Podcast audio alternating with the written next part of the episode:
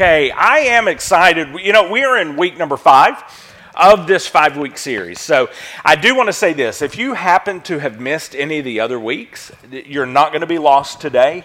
You will be, you can come in right today, right where you are, and you still will get a lot, potentially a lot out of this today. So we are glad that you're here. Let me catch you up on my last 25 years. Um, my last 25 years, there are many things in my life, um, especially eating, um, that I want to talk about. And I forgot to admit this to my wife, and she may be, there she is.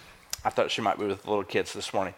Yesterday, as we came to fix the sign, or not fix, to put it up, um, I stopped at McDonald's and I knew it all the way down Page Street. I was like, I'm going to McDonald's this morning. It was early, uh, earlier than I usually get up on a Saturday, and I didn't want to, but I was like, I'm going to go to McDonald's. It'll make me feel better. And it did. It made me feel really good. I loved every, every bit. And I'm not going to tell you all what I ordered because that's just take going too far because I ordered a lot and it was delicious. And the thing that got me, I was like, you know what? I've got some cash in my pocket. I can pay cash for this McDonald's. It was so good. So, my last 25 years, that kind of summarizes it. Um, I love to eat, and it's as if I don't know when to stop. When I start, I just don't know when to stop. Uh, as Cole and I were talking about this teaching this week, um, he made a comment, and it applies to me, and I want to share it. Cole and I both we don't have body by Bowflex. We just don't. Both of us, we have body by biscuits and gravy. And, and that is the truth. I absolutely love to eat. And it's not just food that I have problems with, I also have trouble with work. Not not working, I have trouble with handling uh, my work time. I, I will find myself, I have in my life found myself going through seasons where I would work 15 hours a day, seven days a week. I wouldn't just, I wouldn't take off. It would be 15 hours a day, seven days a week, as if I didn't know when to stop working. And that was, that little season for my life was about 20 years. 20 years long, I did that every single day. And I let you know this I'm still recovering from that. I am a workaholic. I'm still recovering. For the past 13 years, I have still been recovering from that, but I have been recovering. But I'm still getting over the damage that I created in my life based upon that reality. I just didn't know when to stop. That's how I were, as if I didn't know when to stop. The list of things that some of us have trouble stopping we could go on and on and on. There could be very many more for all of us. And it can be really revealing as we begin to admit here's where I struggle. These are the things I can't stop. For some people, it may be vegging out. Um, just kind of grabbing the remote and hitting a binge on Netflix and just going and going and going and going and hitting the next one, the next one, the next one into the night when, and that point when you know I should be sleeping because I'm sacrificing my tomorrow but we just keep going as if we don't know when to stop.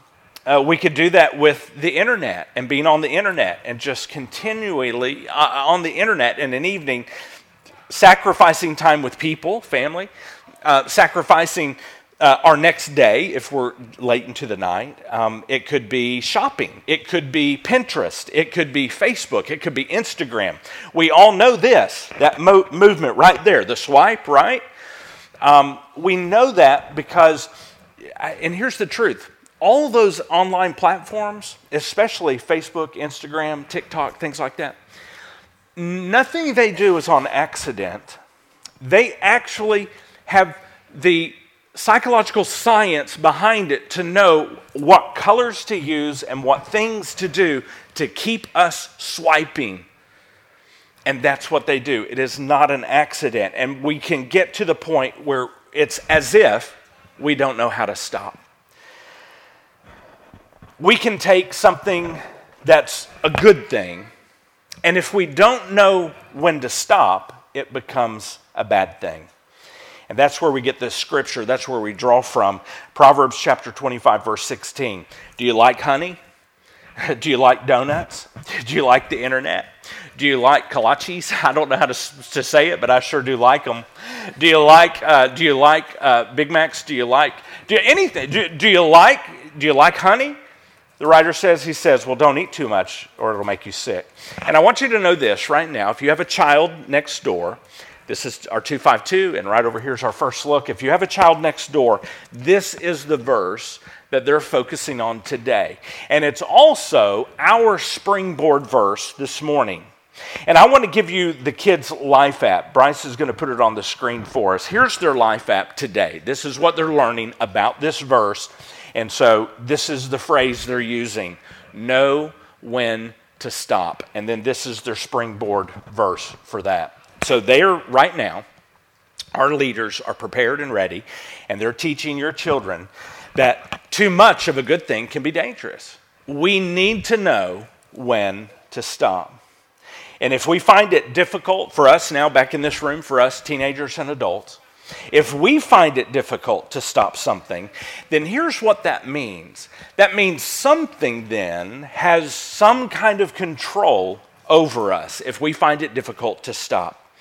Something that is not us something outside of us has some kind of control over us. And when something is controlling my time or my decisions or somehow a little bit even our lives, anytime something is controlling us, anytime, it's because at some point we have given up that control to something. We didn't know when to stop. That's the problem. And that brings us to our series title My Own Worst Enemy. I am. But it doesn't have to be that way, and that's why we're really here today. And that's what this whole series has been about, as we have been talking about, along with your children next door every week, we've been talking about self control. So for four weeks, your children have been talking about self control. We have been talking about self control. And now here we are at week five. And finally, we hope to finally be able to say that, that we want to take control away from food. We want to take control away from that habit of overworking, that habit of internet. We want to take control back from video games or pornography or sugar or something else, anything that we might have trouble stopping. So, take a good look at me. You don't have to say it out loud, might hurt my feelings, but what do you think I have trouble stopping? Just look at me. What do you think I have trouble stopping? What do you think I have allowed to control me? You're probably right. Exercise. I just can't stop. I just can't stop. You're so brilliant. You're so brilliant.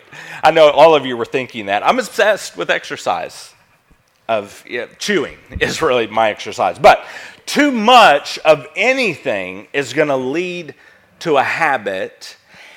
And that habit, if we're not careful, is something that can begin to destroy us, something where we can begin to get stuck. We can also get stuck with things like grief. We can get stuck in our grief.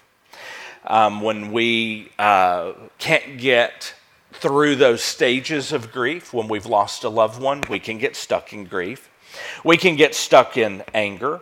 We can get stuck, I've already described, in work. We could even get stuck in some kind of sexual relationship with a person. We can get stuck on just about anything in life. We have the capability of getting stuck. And once we get stuck, usually we begin feeling guilty because we know we're stuck. And we say something like this to ourselves Man, I, I wish I could get out of this. And we may not admit it to other people, but inside our, our, our head, we're saying, I, I wish I could, but I can't. I can't. I've tried. We say, I ought to be able to get out of this. I should be able to get out of this, but I can't. We realize that something has control over us. And sometimes we, in that stuckness, we begin to feel sorry for ourselves we begin having a pity party and we maybe just resign to the reality and we say, I give up. I've tried. I can't change. Now, today, this morning, our children are learning know when to stop. but I've already admitted to you that I have trouble knowing when to stop certain things. I have a problem with that. I, I, there are some things in my life I just don't know when to stop because once I get started, I can't stop. And the truth of that is, anywhere that's a problem for me, it's because I don't have self control. Now, we talked about this on another week this thing called willpower. Willpower is a good thing, it can help us, it can get us uh, in a moment, give us what we need to kind of stop something. But we said that willpower is limited, that we can use it up in a day and it's not available for the rest of that day. Willpower is limited. So last week, we actually said the best use of willpower is not fighting temptation. Really, the best use of willpower is to use that willpower to learn a new habit, and then that habit keeps us away from that temptation. So that willpower gives us the power to develop a habit. We said that last week. And in that case, if I'll do that, then I am becoming wiser and I'm using that willpower to help me do things throughout the day, developing habits, which will keep me in the habit and away from some of these things where I have trouble, where I say, I can't stop. But here's why I say all of that. Because even in what we said last week, there is a critical step that is missing. We didn't have time to talk about that last week. Now, you can take what we said last week and, and, the scripture and the passages, and still you can get a lot of good out of that. That's why we taught it. But we knew this week we needed to add one more step, a final exclamation point to this series. And maybe we could say a final fill in the blank, because what the blank that we're going to fill in today actually is the key for the entire series. It is a critical step that's needed, and perhaps it's the most important step related to self control. And so, it's this most important step that's really going to tie everything together that we've talked about. So, for me to know when to stop something that has control over me, there is another element, another factor, another influence that's involved. And that brings us to our bottom line today. Right off the back, I just want to tell you here's our bottom line. This is what it is. Knowing when to stop requires the right start. Now, we're going to be breaking this down this morning. If I want to stop, I've got to have the right kind of start in order to do it.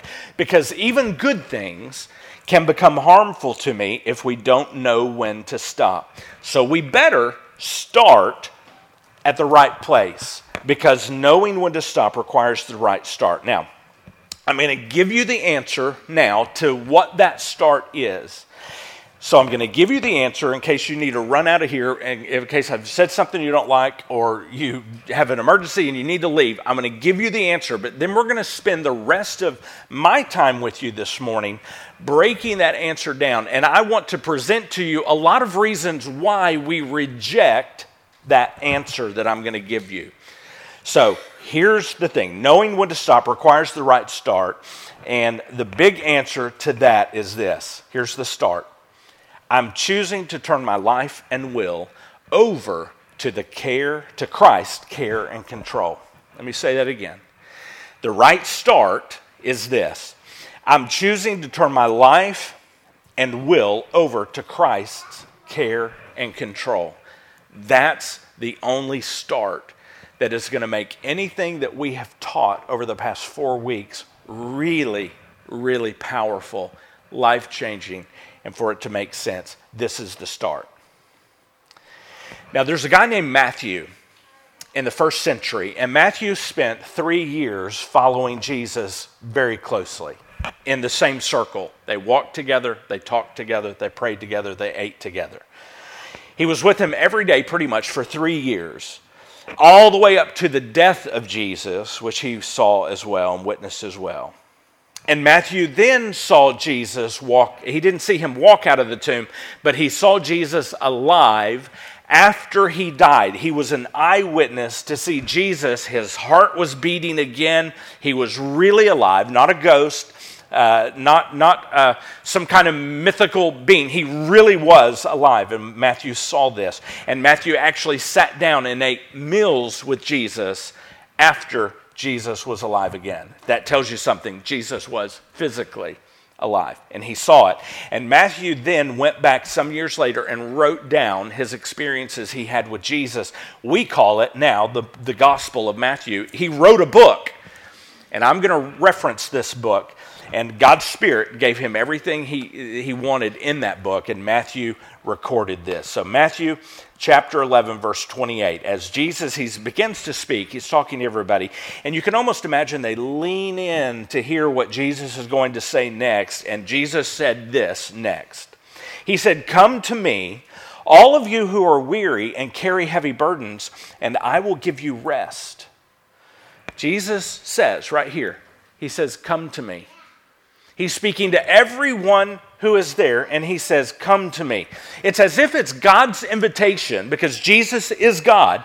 It's God's invitation to everyone who's there saying, Come to me. All of you, he says. He's saying, You all have this uh, uh, opportunity right now, in this very moment, to come to me.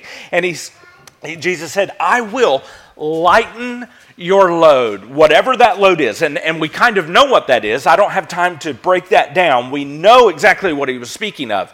But even yet, still today, Jesus would be able to say to us, hey, hey, hey, come to me, I'll lighten your load. Come to me, and I will give you relief. He says, I'll give you rest. And then Jesus says, exactly how this will happen. And here's what he says, verse 29. Oh, I wish I could stop here and just talk about this. This is one of my favorite passages. I don't have time, but boy, do I want to. Take my yoke upon you. Wish I could break that one phrase, that one word, yoke. I want to break it down. I just can't. I got to move on. Take my yoke upon you Jesus said, Let me teach you, because I am, he says, he, here he describes him as a teacher. I am humble and gentle at heart, and you will find rest for your souls. He says in verse 30, For my yoke is easy to bear, and the burden I give you is light. Jesus says, Give me control, he says to the people there and I think he still says to us today give me control, and I'll take your life, and you just watch what I do with it. Oh, I love that. But did you notice what Jesus said that he would do? If we, if we do this, we're going to find something in our lives because of him. Verse 29, he told us, and you will find rest for your soul. Rest for your soul. Peace for your soul. Rest and joy. Uh, uh, okay, okay. So when things are around me are not okay, somehow Jesus is saying you can still be okay when things are not okay. Oh my goodness. That sounds like peace. That sounds like rest. And I hope you'll be honest this morning. And in your heart, alongside of me, I'm right here with you. In your heart, answer this question right now Where is your soul?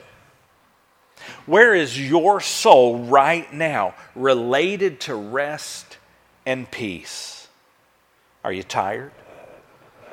Bryce and I, that's the first thing we started talking about this morning when he came in. Are you worn out? Are you burned out? Are you burned out on religion? Are you burned out on the trappings of what we call this is church? Are you hurt? Are you burned out? And, and so that leads us to this next question. You may be feeling everything but rest and everything but peace. So here's kind of where we're headed this morning. What keeps you and me, what keeps us from coming to Jesus for that rest and that peace? What is it? What keeps you and what keeps Harley from giving Christ full, complete control. If we said, and we did, that's the answer to the right start, then what keeps us from doing that? From giving the control that I have over my life and the control that whatever that thing is that's controlling me, from that having control, what is it that keeps me from giving my control over to Christ, the control that that has over me over to Christ? What is it that keeps me from doing that? Because I've already admitted to you this morning, I can't do this. And I am tired. And I have failed. And I am my own worst enemy. And I have proven that over and over in my life. I hardly can't control myself. Now, uh, here's the great paradox. We've talked uh, I think this is going to be the year of the paradox. We've talked a whole lot of the past six weeks about different paradoxes. Here's, here's another one a great paradox. It's the paradox of self control. It is complete self control. Okay, it's complete self control. But actually, it is complete God control. That's the paradox. But it's not over yet. There's more to the paradox. So it's complete self control, but actually it's complete God control, but actually it's complete self control, Harley control. That's about the best I can explain it. it's a paradox. Here's a way to look at it. Bryce mentioned this a couple of weeks ago. Self control. It can't happen without him but it won't happen without us. Self control, it can't happen without Him, but it won't happen without us. That's about as much as I can explain it.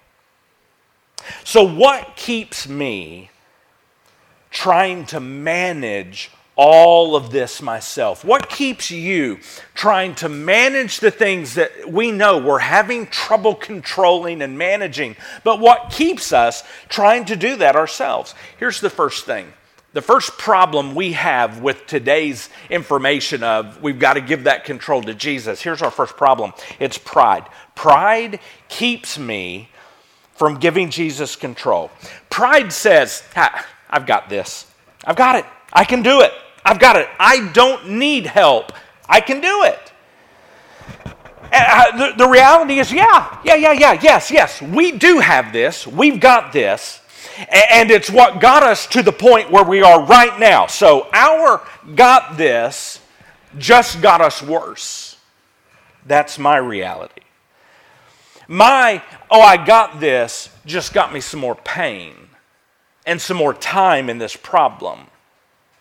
So that's the first thing. I just just the big umbrella of what keeps me from giving that control to Jesus. The first thing is my pride does, but here, here's the second thing. Fear keeps me from giving control over to Jesus. It, it's fear because we are afraid, if you're anything like me, we're afraid of what I might have to give up. I can remember so, so clearly I was in Arkadelphia as a high school student. It was kind of, uh, we were at a, a, youth camp, and it was kind of the meeting after the meeting. You know, you kind of get with uh, one of the leaders that you're really like, and this was a college student. And we were talking and talking and talking, and he was talking about what he had to give up because he was, he was trapped by some certain things in his life, and he was talking about what he had to give up. And I was thinking in my head, I don't want to give that up. I mean, you gave it up, but I don't want to give it up. I don't want to give that up. I didn't admit it to anybody, but I said, I don't want to give that up. And that is a fear I've carried with me in my life. There are certain things that I'm just afraid. If I give God all this control, I had to deal with that. I, I, I thought, there are things in this life I don't want to give up that He might ask me to give up. We think, I don't, I, I don't want anybody controlling me. Not even Jesus. Aha, I don't want to be controlled. I want to be my own boss. I don't want to have to be a slave to anyone or anything. But really, uh, uh, who are we kidding? Who am I kidding? Who are we kidding? We are already controlled all the time. We think that we're saying no to Jesus, and that gives us more freedom because I can still do what I wanted to do. Because I don't want to be a slave to Jesus, perhaps. And maybe that's what we're thinking. I don't want to be a slave to Jesus. But the reality is, if we aren't a slave to Jesus, the only option is that we remain a slave to something much worse. We remain a slave to sin. And the evil one is so crafty. He has eaten my lunch for a big portion of my life. He's so crafty because we believe that's freedom. That's not freedom. So here's another paradox. I love calling it a paradox because it's, on, it's almost as if I can say, here's this weird statement and I don't have to explain it. here's another paradox. With my freedom, I can choose my way and it guarantees slavery. Or I can choose slavery to Jesus and he guarantees my freedom. I want to say that again. With my freedom, I can choose my way, and it will guarantee every time slavery. Or I can choose slavery to Jesus, and He guarantees my freedom. When you give your life and your will over to the care and the control of Christ, He tells us that He sets us free. Now, John is another man like Matthew that traveled with Jesus for three years. John was at the cross, at the foot of the cross when Jesus died. We're not sure where all the others were. We know that they knew what was going on. But John, we know, recorded, he was there, he saw it. John heard Jesus say this. John chapter 8, verse 34. Jesus replied, I tell you the truth, everyone who sins is a slave of sin. In other words, John is saying, or Jesus is saying, you're giving control of your life over to that thing. But right before Jesus said this, listen to this, he said this first, verse 32. And you will know the truth, and the truth will set you free. So we're talking about this truth of Jesus, the truth here that he wants to set you free. Now let's jump a little forward. A couple verses later, Jesus says this in verse 36 So if the Son sets you free, you are truly free.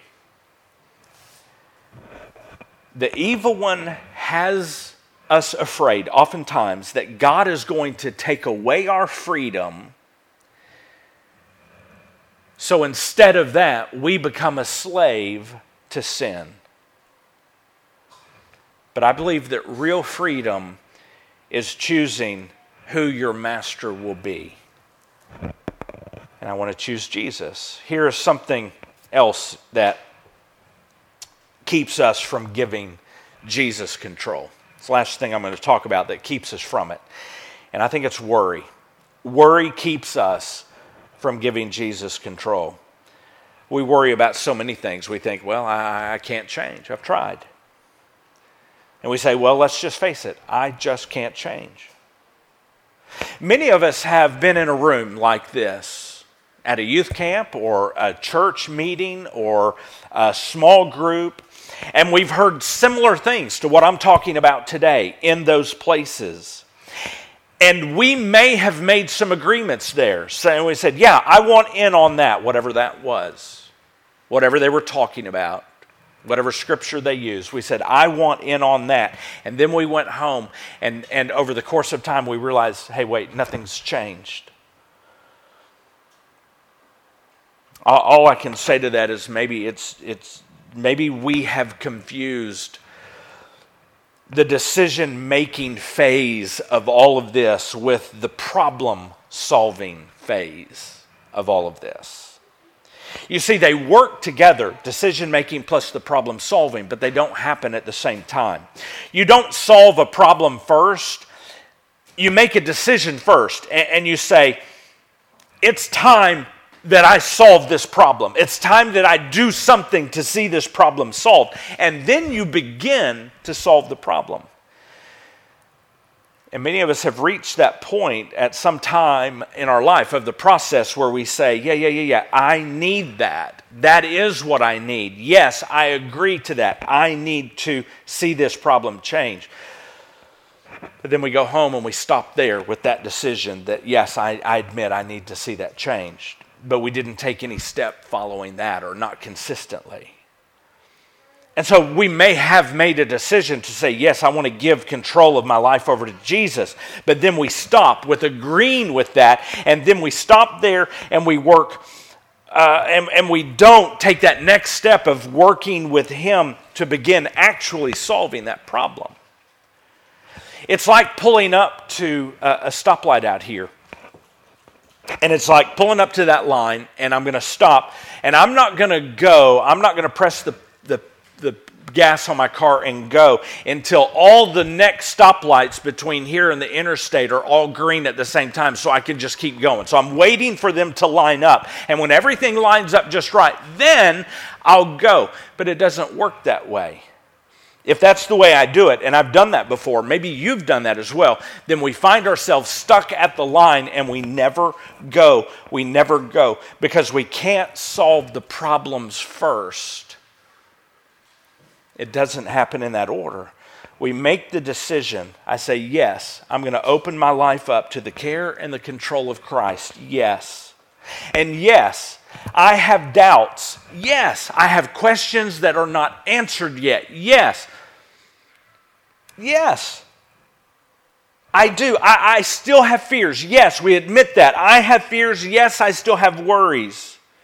And yes, I may not know how it's all going to work out at the end, but I know right now this is the right thing to do. So I just do it. I say, okay, I'm going to let this control shift from me to Him. You see, knowing when to stop requires the right start. And the right start is this I'm choosing to turn my life and will over to Christ's care and control. But let's not fool ourselves. This is so important. Don't miss this. Let's not fool ourselves. When that decision is real, the process behind it gets real. I want to say that again. When that decision is real, the process that follows gets real. It won't stop. Change will always follow, always follow with the process that follows. And if we are really in that process, change begins to happen. Maybe the most important thing I'll say today the Christian life is a decision followed by a process of Jesus changing us little by little by little every day. I read something. I, I, I, love documentaries. I love history. I didn't know I loved history until later in life when most of my life was history. I love history. I read something. The Marines had this uh, definite strategy in World War II um, when they were in the Pacific. And they would go to retake an island that had been uh, taken by the Japanese. They used this same strategy on every single island that they took, and it worked every time. So here's the first thing they do the Marines would just go and they would just bombard the island that had been taken captive. They would start bombing it, and they weren't even on the island, they just, from a distance, bombed it all kinds of explosions can, you know, consistently over the course of time. And they called this the softening up period of that. And many of us in our lives because of we feel like explosions are going off everywhere in our lives. Things are going wrong at every turn. Things that we didn't see coming, some things we knew were coming, and yep, they did. Uh, all kinds of things may be going off, and and we could see that as potentially a softening up period, getting us to the point where we say, yeah, yeah something's got to change, something's got to give. All kinds of explosions going off. We say, what's going on right now in my life is not working something has to change. And maybe some of us right now in this very moment, we're saying, yeah, that's me. There is shrapnel everywhere in my life and it hurts. And other people are hurting. So maybe today we come to the point where we say, Yes, I need something beyond myself. I need something more. And so what has been going on is maybe my pride has been softened up to where I'm suddenly now saying, God, I need some help. I need God in my life in this point. There's just too much, too much stress. That was the first phase, the softening up phase. There was a second phase. The Marines, they would then establish uh, a beachhead. And it may have just been 20 yards deep, you know, and by like, you know, 200 yards wide. It may have been small. But they would just get a presence themselves physically on the island. And when they established a beachhead, was the island liberated? Nope. Nope. They just got in there. That's all that happened. But from there, the Marines would begin to fight battles. And sometimes they'd move 100 yards forward or 100 feet forward. And sometimes they would be driven backwards and pushed back. And sometimes they'd win a battle and sometimes they would lose a battle. But everyone knew once they had the beachhead established, total liberation of the island was inevitable. And it was just a matter of time that that island would be free. And in the history of World War II, once the Marines landed and established a beachhead, they never lost an island.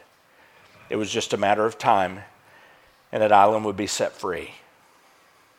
And when we take this step that we're talking about today, the step that says, I'm choosing to turn my life and will over to Christ's care and control, what's happening in that moment is God is going to get a beachhead in our lives. And the Bible calls this um, several things. One of the things the Bible calls this is being born again.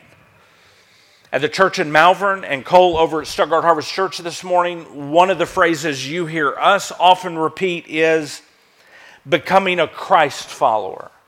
We say that. We say often making Jesus the boss of your life. It just means this that God is getting a presence in my life.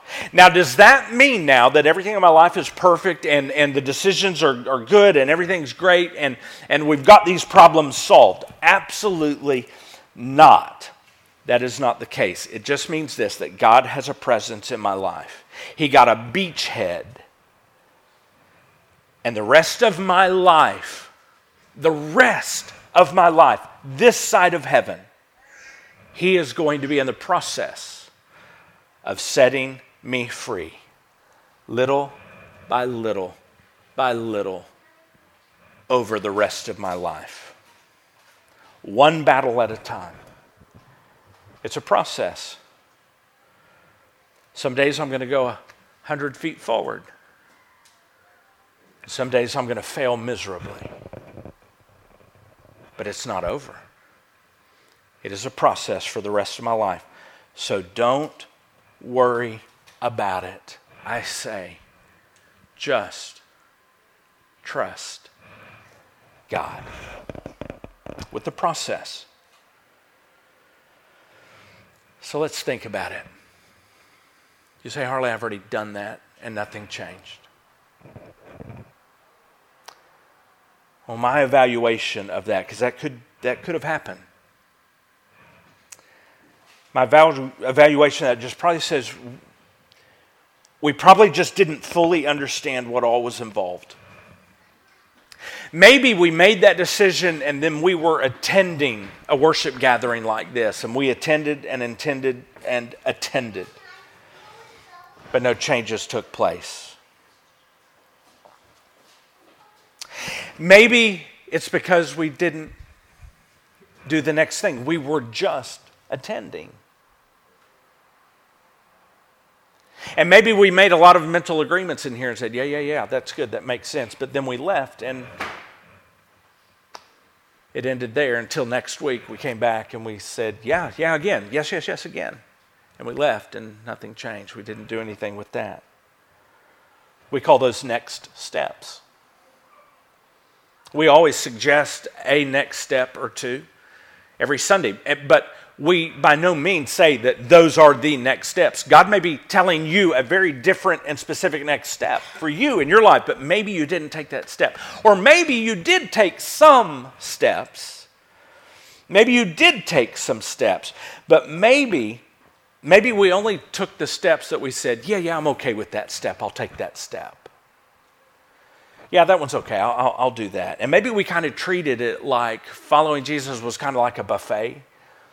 And I'll have some of this, and I will take that step. Yes, yes, yes. Oh, I'm going to avoid that. I'm not even going to that side of the bar. I'm going to avoid that altogether. And maybe we just took the ones that we were okay with the ones that really weren't all that challenging or the ones really and we just kind of treated it like a buffet and it just i just have to say it just doesn't giving jesus control of our lives it doesn't work that way at all that's me still being in control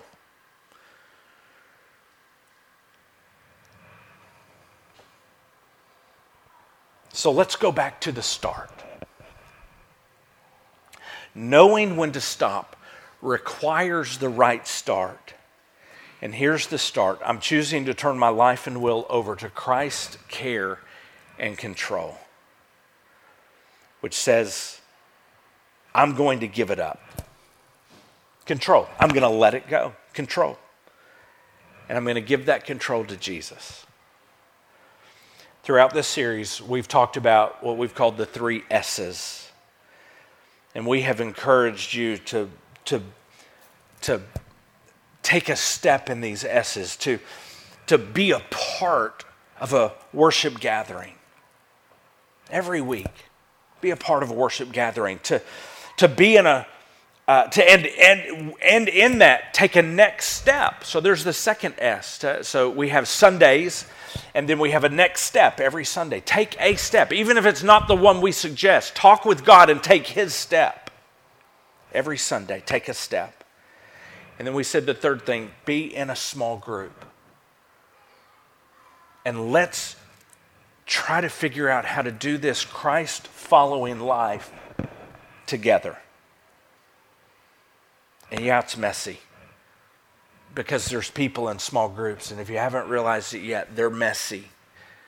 And so am I. I'm messy. And I bring my mess into a small group, and they bring their mess into a small group. And together, sometimes it gets messier, but we work with God's Spirit to walk with each other through the mess as He changes us. So, Sundays, being a part, take a next step every week, and small groups. But today is really the ultimate step that makes all of those steps meaningful and brings full life and power to all of those. So, how do I take the step today? If I were to say, Yeah, yeah, yeah, I'll do that, Harley, the three S's, yeah, I'll, count me in, I'll do that. How do we do this today step? Where all that power really is located. How do I take this step? Here's the first thing I accept God's Son as my Savior. The Bible tells me, the New Covenant writers, they say, Harley, you need to be saved. You can't save yourself, you need to be saved. And what happens in life is we get softened up to the point where we will either completely walk away from God, or we get softened up to the point where we say, okay, here's I, something's got to change. I do need God. I can't do this. I've tried. I need Him. I need Him to have a beachhead in my life. And that's me saying, Jesus, I need to be saved. I realize I need Him in my life. Here's what the, uh, those first uh, apostles said after Jesus went to be with the Father in heaven, where He is today at this very moment the apostles then were sent with the task to go start the church. And they were in that process trying to do what Jesus said. And some folks said, Hey, what, what do we need to do? What do we need to do? And here's what they said Believe in the Lord Jesus and you'll be saved. I don't have time to break that down. I wish I did. It's more than a mental assent. It is really that transfer of ownership that's taking place. Believe in the Lord Jesus. It's it's a transfer of ownership that happens there.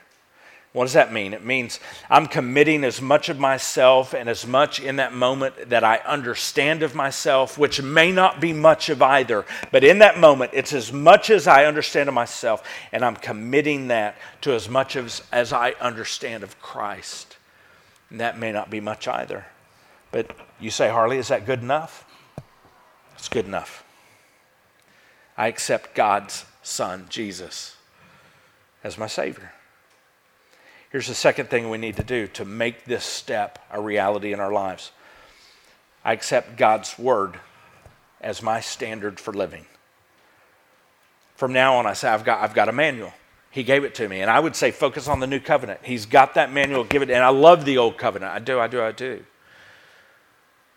But for this life and living the Christ following life, you're going to find it in the new covenant. For now on, you say, I've got this manual to live my life by. And, and fortunately, we do. And God says, This is your standard by which you evaluate everything you experience. It's filtered and evaluated through, not by what I think it should be. It's evaluated by, we learned to do that over the course of time. It's evaluated only by what God thinks, not what I think. And we do that with His Word. The, uh, Paul in the New Covenant, he wrote a letter to Timothy. It's, uh, he probably wrote more than one. Well, we know he wrote at least two. And we have those recorded for us. Um, 2 Timothy chapter 3 verse 16 and this has become part of our scripture as was God's plan. And he says this All scripture, speaking to Timothy, is inspired by God and is useful to teach us what is true and to make us realize what is wrong in our lives. It corrects us when we are wrong and it teaches us to do what is right.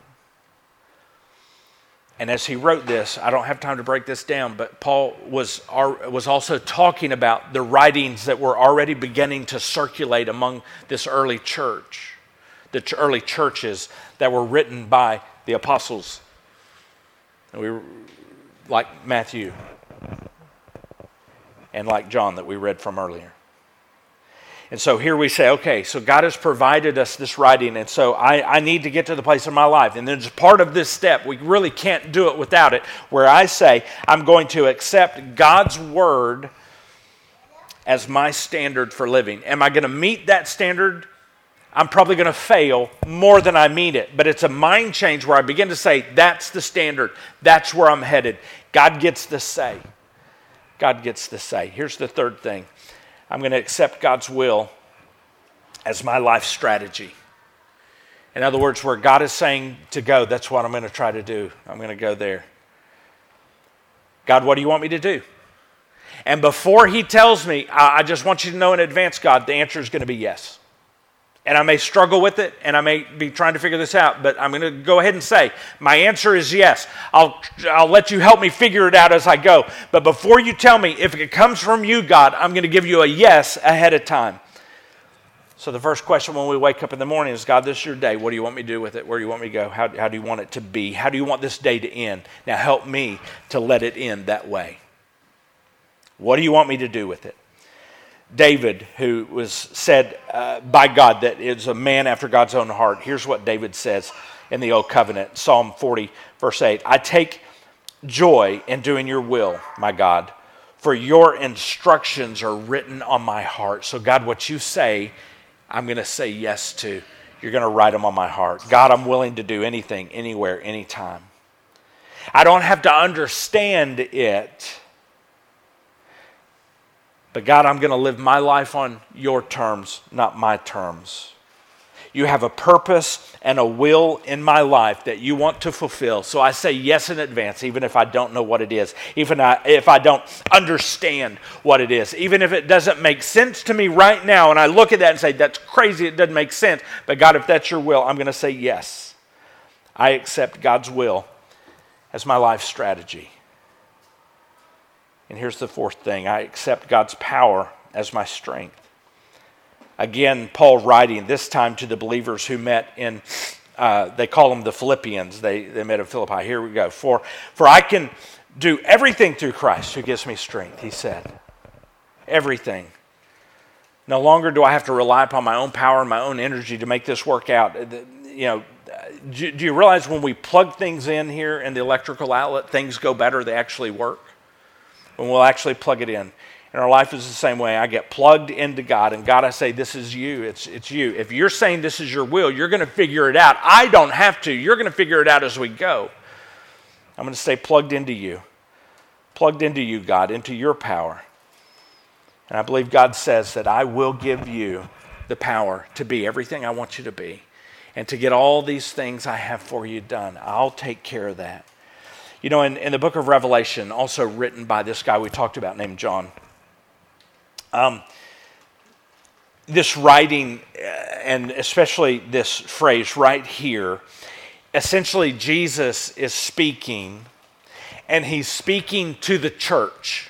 Okay? So this was not written to Harley, and this was not written to you as an individual. It's written to the church. But I do want to extrapolate from that. And I do want to say this that I believe we can say that Jesus would say this to us, and it still has meaning to us as an individual, even though it was written to the church. So I want you to know the context is not Harley, but I still want you to know it still speaks to us within the context of the church, because when you become a believer, you're a part of the church. And here's what Jesus says.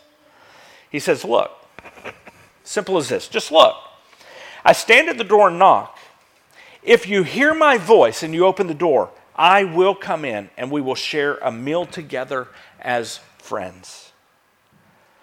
And I believe as we look at the totality of the new covenant, and everything that precedes that in the old covenant leading to the new covenant as we look at everything that i believe that we can say yes jesus does have this this mentality, this opportunity of saying, I'm going to stand at your life and I'm going to knock and give you the opportunity to open that door.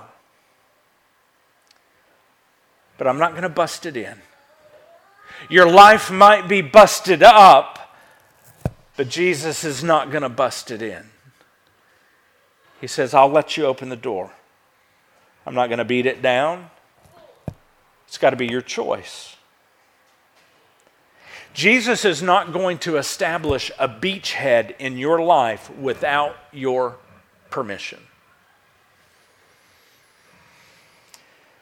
So today means this I have to open the door. And I, ask, I have to ask Him to take over. And every single week of this series has been dependent upon this statement self control really is God control. And I have to choose that. I have to choose that.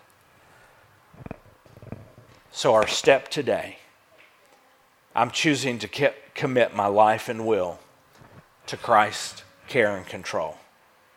So, I, I just want to have a a commitment conversation. Jesus never gave us a prayer to pray, to say, here's how you pray to make that happen. He didn't give us that prayer. Jesus never had an altar call. He didn't say, walk down to the aisle and meet somebody up front. And, and, and there's nothing wrong with that. I'm please don't misinterpret me. There's nothing wrong with that. And there's nothing wrong with the prayer, saying, hey, say this prayer. Nothing wrong with that. So I'm not saying that at all. I'm just saying we're not tied to that. So uh, this morning, I just simply want us to have a commitment conversation with God right now. And so here's what I'm saying I'm just going to restate all those things I just stated. And if in your heart you're saying, Yes, That's my heart too. And I don't quite understand what it all may mean for my future, but yes, what you're saying, Harley, I am saying yes to God about that. That yes, I want that to be a part of my life. A commitment conversation. You don't have to bow your head, you can just look right here because God is listening to your soul. That part of you that I can't describe, that part of you that's looking through your eyes right now, that part of you that is thinking right now. In those thoughts, you're saying either, nope, that's not me, or you're saying, yep, God, that's me. Or you may be saying, I'm not sure, I'm still investigating. So, for those who might be ready to say to God right now, yeah, that's me a commitment conversation just in your heart, right now, in your heart. He's listening to your heart right now in this moment. In your heart. Are you able to say, Yes, God, that's me? Me too. Here's the first one God, I want your son, Jesus, as my Savior. My friends, that's the transfer of ownership. If you say yes to that, ownership is tr- being transferred from you to God. We call it salvation. And I want you to know this if that is real, then the process that follows will be real if that is real. The process will be real. God, here's the next one. God, I want your, so the process now begins. God, I want your word as my standard for living. So, if what you said before is real, now here is the process, the next steps that, and, and these will become real. Here's the first, we just said it God, I want your word as my standard for living? Is that you having a conversation with God saying, God, yeah, me too. That's me. That's me. Here's the next one God, and this is the process God, I want your plan as my strategy for life, whatever it is, even if I don't understand it. I, I want your plan as my strategy for life. God, yes, me too. Is that you? Me too. God, I want your power as my strength. It's part of the process. If the decision is real, this process becomes real, it gets real. God, I want your power as my strength. Here's the last one. When the decision is real, the process is real. It happens, it gets real. Your word is my standard. God, your plan is my strategy. And God, I want your power as my strength. And if that's true, we won't stay at the starting line. You will be a part of a battle to change in your life, a part of it, participating with God in that battle of change every single day. Matthew also said this Jesus' words and what do you benefit? So, if we say no to Jesus and we continue to put him off, what do we benefit if we gain, if we could actually gain the whole world, but lose your own soul? And Jesus then asks a next question Is anything worth more than your soul? And I'm going to answer that right now and just simply say no.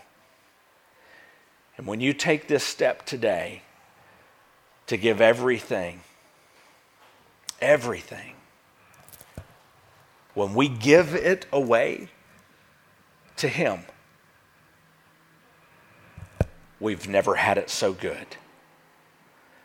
Because he takes what we have given him and he turns it around and he adds to that new meaning and he adds to that new significance and He adds to that a new vitality in our life.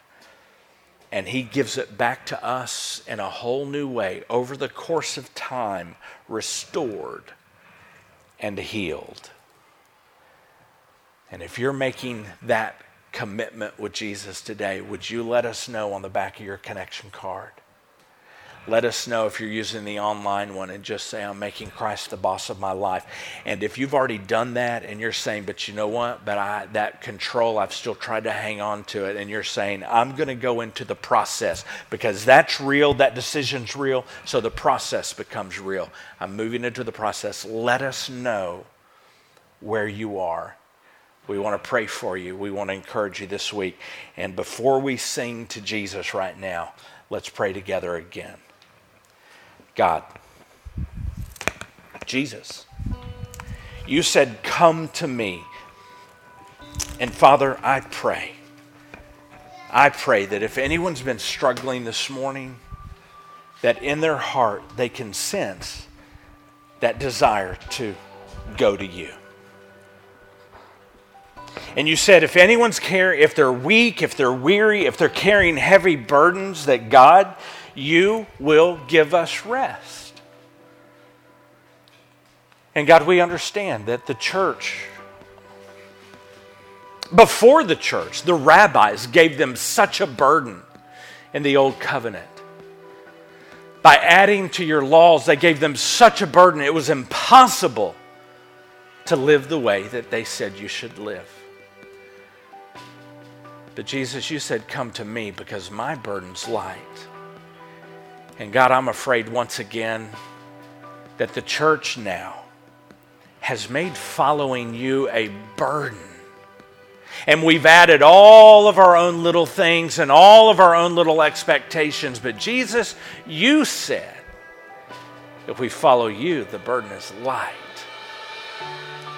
And God, while it's only what you can do because I can't explain it, that burden that you give us that's light, that cost you everything, ultimately, if we take this step, it costs us everything too because we say, No longer me, God, but you. You're the boss. And I pray this morning that begins to sink in. And I pray this morning that we begin to sense that if that decision is real, then the process that follows gets real the rest of our lives, one day at a time, one battle at a time, you make us more and more and more, little by little by little by little, more like you, Jesus. And may we celebrate that right now in song. Thank you, Jesus. In your name we pray these things. Amen.